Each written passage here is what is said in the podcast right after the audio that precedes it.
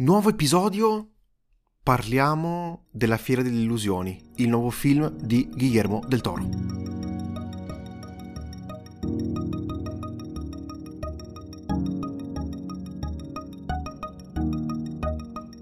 Passato un po' in sordina, ma è arrivato finalmente al cinema il nuovo film di Del Toro, un regista, e qui mi sento di parlare anche a nome di Aurelio, che noi particolarmente apprezziamo. E abbiamo tra l'altro dedicato uno dei nostri primissimi episodi e non vedevamo l'ora che tornasse un suo film in sala.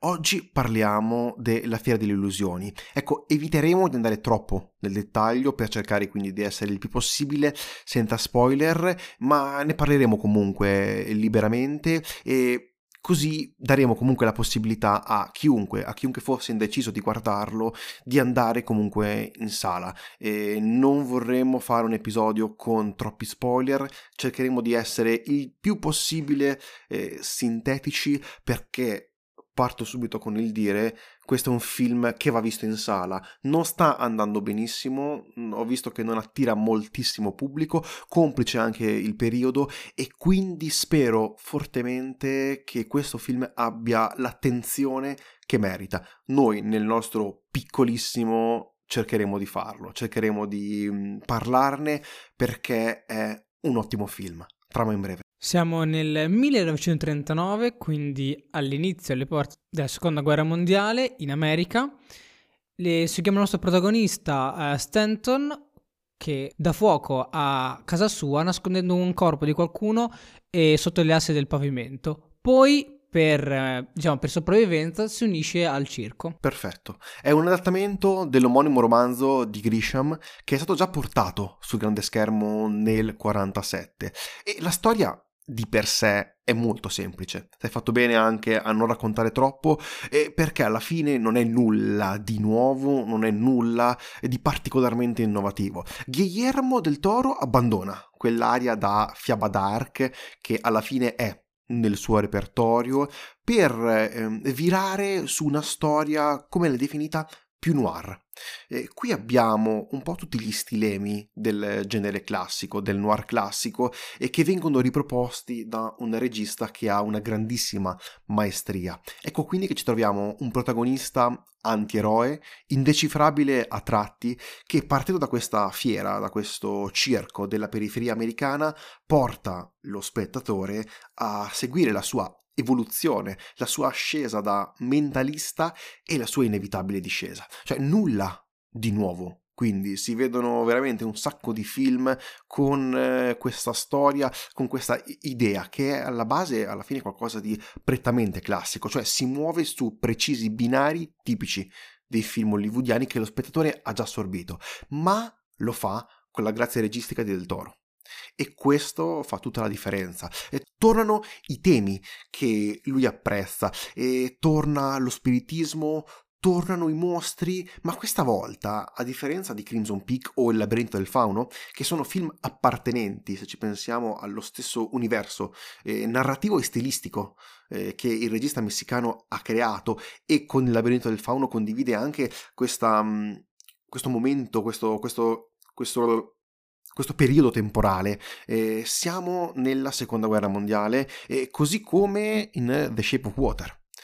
Ecco, la cosa però diversa è che spiriti, mostri, sono sempre al di fuori dell'inquadratura in questo film. La loro, la loro reale esistenza non viene toccata. E come ci ha insegnato nella sua carriera e come tanti altri grandi registi fanno, i mostri in realtà generalmente sono sempre gli esseri umani. Ecco, il demonio, in questo caso, che forse è più corretto definirli, eh, non li definirei mostri, ma li definirei forse meglio come demoni, perché il demone, la bestia, è data dalla voglia di ottenere sempre di più, dal ricercare quelle luci dello spettacolo, ricercare una ribalta che ti possa appagare non tanto personalmente, ma ti possa appagare in termini economici. Ecco, il volere sempre di più, bramare l'impossibile. E questa, secondo me, la domanda che pone Guillermo del Toro. Anzi, se volessimo citare lo stesso film, è un uomo o una bestia? Spetterà poi allo spettatore decidere. direi di iniziare un po' a spulciare nella sceneggiatura per ritrovare vari elementi di cui tu hai trattato. Io personalmente vi consiglio di vedere assolutamente il film eh, perché a livello di intrattenimento è estremamente ben fatto. Guillermo del Toro ci ha sempre abituato comunque storie che in qualche modo ci prendono, in qualche modo lui ci trascina nella sua storia, nel suo mondo, per quanto possono essere eh, fantasiose, grottesche, ci, ci, riesce sempre a trascinare. E anche qui lui ce la fa. Come hai detto, ci sono molti elementi del noir, partendo soprattutto dal protagonista con questo eh, allone di, misfe- di, mistero, ritroveremo anche una femme fatale, un elemento che mi piace molto di questo film è riguardante come sono scritti i personaggi, cioè ogni personaggio ha una ha due facce della medaglia, ha una doppia faccia, una bianca la luce e invece una eh, in ombra, trainata da, dal, dal, demonio, se vogliamo ricondurci a quello che... Demonio nel senso demoni, demoni interni, come sì. tu hai detto, l'avarizia, volere, volere sempre qualcosa di impossibile, una rivalsa verso, verso tutti, verso tutto. Questo aspetto lo troviamo in praticamente la maggior parte dei personaggi, ritroviamo ognuno ha un aspetto magari eh, amichevole da un lato, però non fare certe cose oppure fa qualcosa che è, diciamo, moralmente, più che morale meglio dire eticamente, morale troppo religiosa, eticamente potrebbe essere eh, mal vista. E quindi tutti questi, par- questi, personaggi hanno questa duplicità, compreso il nostro protagonista, non vado a fare spoiler, però se provate a guardare sotto questa chiave troverete alcuni scorci molto interessanti perché poi il film si sviluppa soprattutto sul tema come dice il titolo della Fiera delle Illusioni in italiano, su uh, non tanto quello che è reale o quello no, ma quello, se quello che ci viene fatto vedere è reale. Quindi non, non siamo tra la magia e, e, la realtà, ma tra l'illusione e la realtà. E questo è qualcosa che, diciamo, va a racchiuderci abbastanza tutto il film. Ci sono un po' tante, tanti film che trattano della magia, che trattano dell'illusione. Un po' eh, potrebbe ricordare, per esempio, The Prestige, The Prestige di Nolan, e però questo film io lo metto a, non quasi non allo stesso livello, ma forse anche un, uno scalino sopra, perché ho apprezzato molto di più come eh, Guillermo del Toro si utilizzi questa idea di magia che in realtà nel film viene definita come illusione e c'è una netta differenza tra le due eh, che viene raccontata durante, durante il film e che lo spettatore secondo me a un certo punto inizia anche a, a, comprendere, ma quello che mi interessa è che Guillermo del Toro riesce a incentrare la storia sui protagonisti, a incentrare la storia sulle persone, sugli esseri umani, e non è altro che un modo di indagare l'animo umano, un po' come faceva anche America Latina. No? Tutta l'idea di America Latina si basa su questa indagine eh, del protagonista. Però qui Guillermo del Toro attorno vi costruisce un mondo, vi costruisce un circo, un, una scenografia, un, un'ambientazione ricca di storia eh, che è la chiave, di, è la chiave eh, registica di Del Toro, è la capacità, è il talento che ha questo regista nel costruire eh, questi, questi, mondi. Ecco quindi che eh, sì, la magia lascia spazio all'illusione che viene raccontata subito a schermo, cioè proprio a livello visivo viene subito resa disponibile allo spettatore la soluzione all'illusione. Non è quella la parte importante, è la voglia di ottenere, di mangiare il mondo, di bramare l'impossibile che ha il personaggio di Bradley Cooper, Stanton, il quale è disposto a tutto.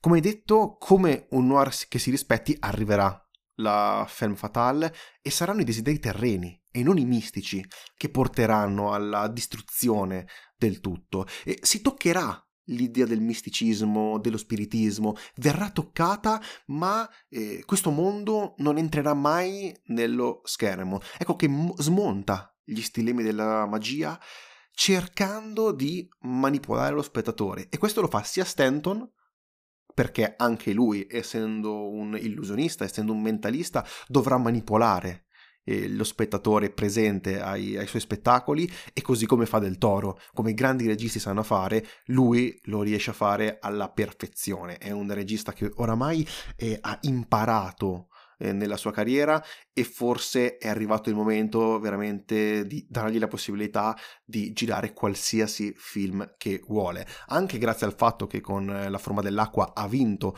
l'Oscar, secondo me sta iniziando piano piano a togliersi un po' di quelle storie che gli erano rimaste chiuse in un cassetto dal labirinto del fauno in poi che non era riuscito eh, in termini economici a portare sul grande schermo. Ecco forse ora stiamo assistendo a un regista che è pienamente consapevole di quello che è diventato. È uno dei più grandi registi attualmente presenti ad Hollywood e credo che anche lui alla fine lo sappia. E sono veramente molto molto contento perché come detto è uno dei miei registi preferiti. E Torno un attimo sulla sceneggiatura, è sì ricca, è densa, senti magari però un pochino un attimo di stanchezza, potresti sentirla secondo me nella durata che va oltre le due ore e mezza, ma questo non è neanche alla fine un difetto, è una cosa molto, molto personale, onestamente. Poteva essere anche semplicemente il fatto di mettere l'intervallo a metà del film che allunga di quel troppo eh, l'attenzione richiesta allo spettatore, secondo me. È un film che merita tante visioni per andare, secondo me, ad um, essere compreso appieno. È una cosa interessante che non so se anche tu hai riscontrato. Dopo la visione il film è cresciuto. Cioè ogni tanto quando uno va al cinema vede un film e con il tempo sua, l'opinione tende a cambiare o perlomeno a sedimentarsi e generalmente questo avviene in negativo. Con questo film è il contrario. Concordo, anch'io, cioè ho avuto impressione di un film ben fatto, tecnicamente ben fatto, tireggia storie, molto bello intrattenimento, però era un po' lì, era un po' a sé stante, non mi diceva niente. Piano piano, ripensandoci ogni tanto, qualcosa, come detto, qualcosa mi torna a ripensare, a rifletterci ed è una cosa sempre piacevole. Effettivamente diciamo che non, non, siamo stati solo ammaliati dalla magia di vedere il film in sala, quindi al cinema, che di solito per, secondo me un pochino aiuta a, a farti piacere più un film vederlo in sala, e, ma anche quello che voleva dire Forse qui potrei fare una leggera critica riguardante un po' la sceneggiatura. Io personalmente mi aspettavo qualcosa in più da Del Toro, nel senso ero un po' abituato e dai suoi film molto di genere, molto intrattenimento, ma che comunque mi dava qualcosa e diciamo un messaggio abbastanza autoriale. Qui forse quest'ultima parte è andata un po' persa leggermente, ovviamente abbiamo detto che sì. c'è comunque una riflessione comunque interessante, personaggi interessanti, assolutamente, però mi aspettavo forse un filo di più ed è quello forse che subito a, a, a seguito della visione mi ha lasciato con un leggero uh, amaro in bocca, però piano piano effettivamente è un film uh, onestissimo, di intrattenimento bellissimo e soprattutto comunque ti vuole dire qualcosa, quindi non c'è dubbio che migliora Ce ne fossero di film così, ce ne fossero di ma film magari, così. Ma magari. Perché questo è oggettivamente un, un, ottimo film, un bellissimo film, affascinante.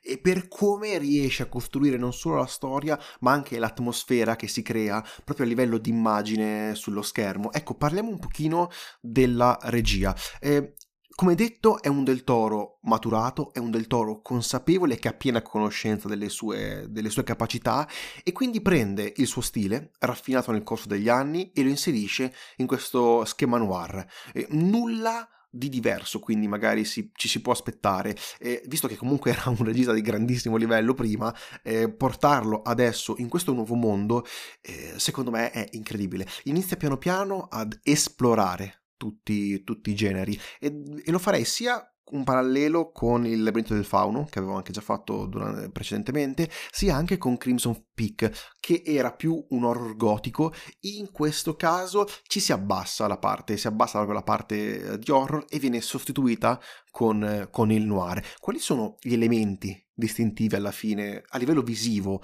eh, del noir, giusto per dare qualche, qualche, informazione. E qui mi ricollego a, ci, ci ricolleghiamo a quello che diceva Paul Schrader. Allora, eh, elementi distintivi a livello di immagine, ritroviamo che le eh, immagini sono uh, o fortemente stilizzate oppure distorte utilizzando delle ottiche corte, quindi dei grandangoli. Eh, e quindi si dà una distorsione della, della, realtà e soprattutto questo è un effetto molto forte se utilizzato sui eh, primi piani, che di solito invece si fanno con ottiche lunghe e questi sono elementi comunque... Eh, questo caratteristico di usare le, i grandangolari per distorcere i personaggi, far diventare più grotteschi, più mostrificati, è comunque permasto anche successivamente, anche negli altri generi. E la fotografia presenta sempre cioè, principalmente un uh, tono basso di luce, quindi luce chiave molto bassa, molto chiaro scuro. Ovviamente il noir, come dice il nome, si presta uh, molto ad avere molto la predominanza dei colori scuri, del nero, ovviamente dato il, il, nome, che ovviamente questo rispecchia e deve rispecchiare caratteristiche dei personaggi e anche qui, come ho detto, è assolutamente presente. E poi altri elementi sono, per esempio, l'immaginario popolare e dove viene collocato, che invece sono luoghi che vengono subito, subito alla mente, come per esempio in questo caso è il circo, che si lega benissimo a, all'immaginario invece di, eh, del toro, che è sempre legato anche lui a questi elementi grotteschi, e poi un altro elemento è che deve essere sempre brutto tempo e piovere. Che un po' alla fine si ricollega sempre a... Che questo ci sta con qualsiasi genere. Per quanto riguarda invece la regia che tu hai aperto, sì, la regia di Del Toro io la definirei come detto te, l'affinata, effettivamente non ha particolarmente fronzoli, non ha eh, camere praticamente dinamiche o che seguono qualcuno e ha una regia molto oh, ferrea, solida, classica. Quindi secondo me riporta visivamente un film classico come, come, regia, non è per niente pesante, non senti magari della camera che insegue, la camera praticamente dinamica o, oppure di piani sequenza che vogliono tanto un po' far vedere. Sta su di loro, sta sulla storia e quindi è leggera, è delicata, ci sta, fa funzionare il film, cioè ti fa scorrere il film, come ho detto, sono anche 150 minuti non sento la pesantezza e forse questo ha molto aiutato. E diciamo, magari per riassumerla, eh, chi ama Del Toro, chi ama i suoi film, eh, potrà ritrovare tutto questo all'interno della pellicola. E qual- non, nulla di nuovo, ma incredibilmente ben fatto. Ed è un piacere guardare questo film. Guardare questa pellicola è stata veramente un'esperienza eh, piacevole, seppure tratti una storia che alla fine è malvagia, una storia eh, di violenza, una storia di una persona meschina. E il personaggio, come detto, è un antieroe ed è difficile trovare antieroi di questo tipo eh, sul grande schermo. Ecco, Un'altra cosa che adesso dobbiamo sicuramente parlare è il lato fotografia. Come, già, come hai già detto, c'è questo chiaroscuro che è presente ovunque. Il direttore della fotografia è Dan Lausten, che ha collaborato con Guillermo del Toro per eh, The Shape of Water e eh, in Crimson Peak e quindi queste, questa, questa fotografia secondo me è un perfetto collegamento ai film precedenti e anche con Mimi che è stato il, il direttore della fotografia nel allora, lontano 97. Come fotografia per la storia è perfetta, nel senso è una fotografia noir, quindi toni scuri, ambientazioni eh, cupe e ritroviamo come vi detto questo chiaro scuro, quindi ci sono elementi che danno luce, però la predominante è, è scura anche in, anche in parti della storia in cui pensi che sia più luminoso, in realtà c'è sempre questo eh, contenitore scuro, questi veli di ombra che sono presenti. Io voglio fare una leggera critica, più che critica, cioè è una critica nel senso che vuole aprire un attimo una discussione. Poiché qui ovviamente per chi ha già visto il film e una riflessione per chi invece lo vedrà.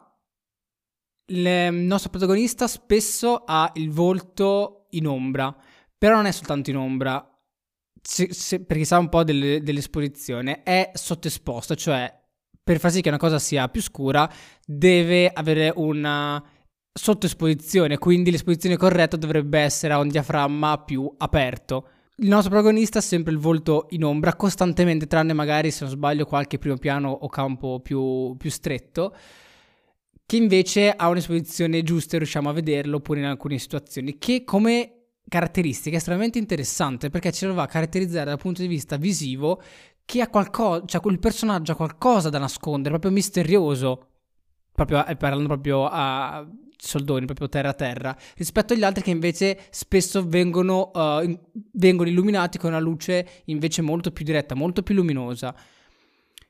La mia critica è abbastanza fine, quindi eh, sono riuscito a percepirla.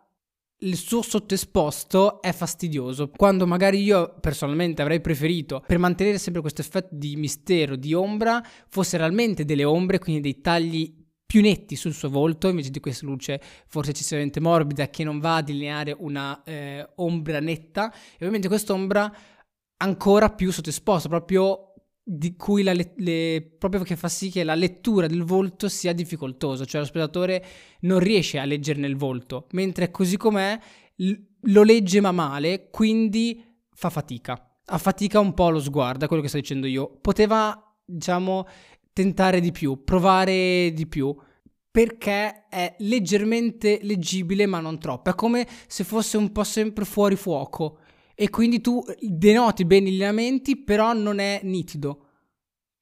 È quella fatica lì. Essendo lui ovviamente il protagonista è molto inquadrato. Vabbè. Sì, cioè, secondo me eh, questa, que- questo dettaglio è dovuto semplicemente al fatto di voler, di voler, andare a raccontare con immagini quello che racconta nella storia. Sì, assolutamente. Cioè, è, è evidente che sia quello. Sì, sì, ma, ma, ma secondo me, cioè, da un lato funziona fun- eh, sì, sì, sì, sì, esatto. funziona alla perfezione, Probabilmente però a quel punto avresti osato, avresti osato di osato più. Di più. Sì, avresti sì, messo più volte eh, proprio ombra sul, sul, volto stesso del personaggio che tra l'altro, per ricondurci, il personaggio tra l'altro non parla per tutto l'inizio del film. Parla è comunque vero, pochissimo. E questo secondo perché me crea un sacco di mistero, è vero, parla pochissimo. Sicuramente ha fatto un mega giro perché ha cercato di spiegarlo piano e ripetuto mille volte perché cioè, è una sorta di apertura di discussione. Poi magari se uno Maria dice ok, volevano fare un'ombra su Bradley Cooper costantemente, la produzione ha detto no perché abbiamo Bradley Cooper, paghiamo un botto, deve, vede, mio deve vedersi, allora facciamo un lieve sottoesposto, alza le mani e, e, e, e nel senso è stato risolto il mistero.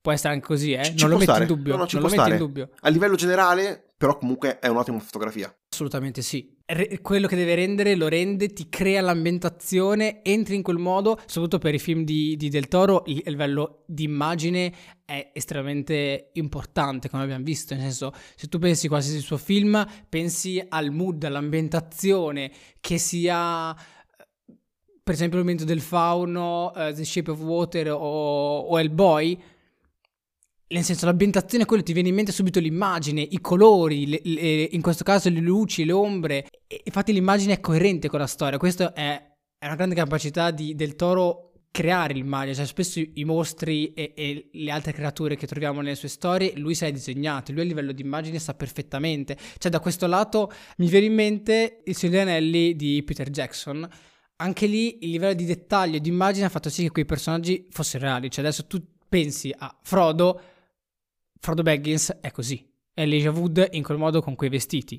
Poi sì. non so, se, se, e quindi mi sembra anche Peter Jackson uno molto addetto, cioè molto concentrato sul, sulla creazione di immagini, ma immagini di qualcosa che poi permane a livello concreto. Cioè poteva essere per esempio Alien. La creazione di Alien ha fatto sì creare un'icona. E in questo caso troviamo che Del Toro ovviamente le crea sul film e quindi le crea nella nostra testa, cioè rimarranno sempre nella nostra testa. Quindi detto ciò, sì, a livello di immagine è molto bello, molto ben curato, a livello fotografico è perfetto. Quali era una mia piccola, diciamo, riflessione. Ecco, non critica, era una riflessione. E ci sta il collegamento, secondo me, con Peter Jackson. Sono tutti e due registi molto fisici in quello che fanno e quindi quello che loro pensano devono trasportare all'interno della storia in maniera visiva. Ed è anche per questo che li apprezziamo tantissimo, onestamente. Cioè, proprio il, la loro passione che hanno per il cinema traspare anche in questi dettagli. E non solo la fotografia, tornando un pochino sulla Fiera delle Illusioni, è di altissimo livello, ma la scenografia, i costumi, cioè tutto il compartimento tecnico è ai livelli che ti aspetti da un film come Del Toro. Detto questo, direi che possiamo chiudere qui l'episodio di quest'oggi. E se volete continuare questa discussione sulla fotografia, sull'idea del chiaroscuro, eh, siamo aperti a confrontarci con qualsiasi persona, con qualsiasi ascoltatore che voglia dire la sua, magari non solo su questo, ma su tutto, su tutto il film. Ci potete trovare su Instagram, Effetto Vertigo Podcast, ci potete scrivere all'email effettoverticopodcast.gmail.com come sempre lasciateci qualche recensione su Apple eh, Podcast e Spotify, che per magari è un piccolissimo gesto, ma comunque per noi è molto molto importante. Vi ringraziamo per averci ascoltato, io sono Tommaso. Io sono Aurelio. E questo è l'effetto Vertigo. Grazie mille, arrivederci.